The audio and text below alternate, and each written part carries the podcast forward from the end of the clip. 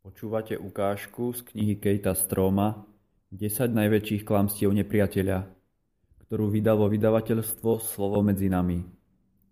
Knihu môžete objednať v našom e-shope www.slovomedzinami.sk Pár myšlienok na rozlúčku Ten, čo začal vo vás dobré dielo, aj ho dokončí až do dňa Krista Ježiša. Cesta uzdravenia je proces, ktorý stále pokračuje. Kráčať po tejto ceste znamená stále viac vrastať do svojej identity a čoraz hlbšie piť z kalicha slobody, ktorý nám Ježiš núka.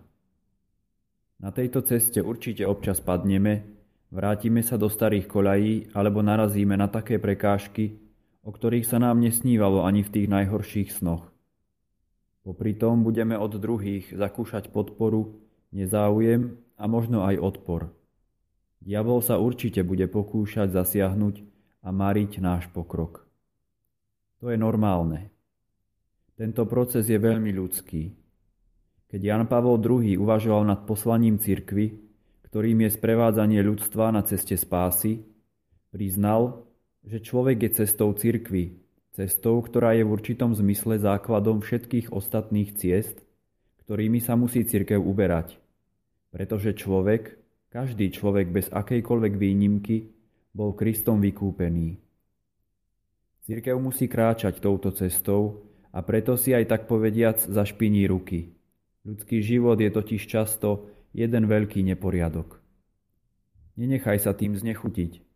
Nedovoľ, aby ťa tvoje zakopnutia, opätovné pády a zlyhania presvedčili o ďalších satanových lžiach že prítomnosť ťažkostí na ceste uzdravenia je dôkazom toho, že si na nesprávnej ceste alebo že nerobíš žiadne pokroky.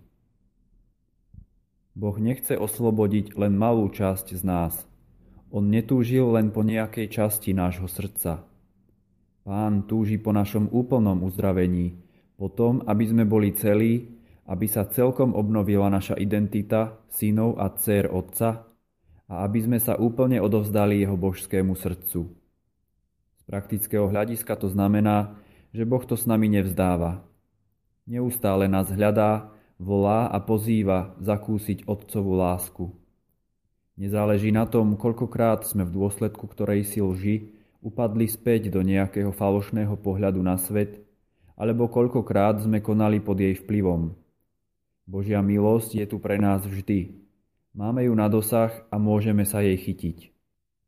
Taktiež to znamená, že nech už v tomto okamihu svojho života prežívame akúkoľvek veľkú slobodu, Ježiš má toho pre nás pripraveného ešte oveľa viac.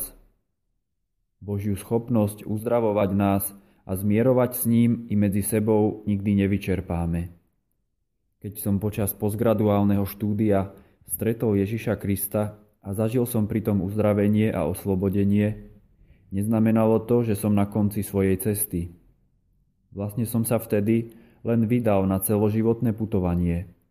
Začal som viesť život učeníka, ktorý ma zasa priviedol k službe a diakonskej vysviacke. Počas svojej služby som sa stretol so svojimi vlastnými nedostatkami, obmedzeniami, zraneniami a svojou hriešnosťou. Pán mi týmito skúsenosťami vždy jasne zjavoval, ktoré oblasti môjho života ešte potrebujú hĺbšie uzdravenie a oslobodenie. A tento proces pokračuje dodnes. Všetci sme rozpracované diela, no možno by bolo presnejšie povedať, že sme svetci v zácviku. Tvoja cesta do srdca Božej slobody a lásky bude pokračovať ešte dlho po tom, čo odložíš túto knihu. Modlím sa, aby si na týchto stránkach našiel pokrm na túto cestu, nádej a pár praktických nástrojov, ktoré ti pomôžu spolupracovať s Božou milosťou. Napokon práve táto milosť je vlastne všetkým, čo máme. Milosť sprítomnená v Ježišovi Kristovi. Kiež ti On sám dá odvahu a silu stať sa človekom, ktorým v ňom už si.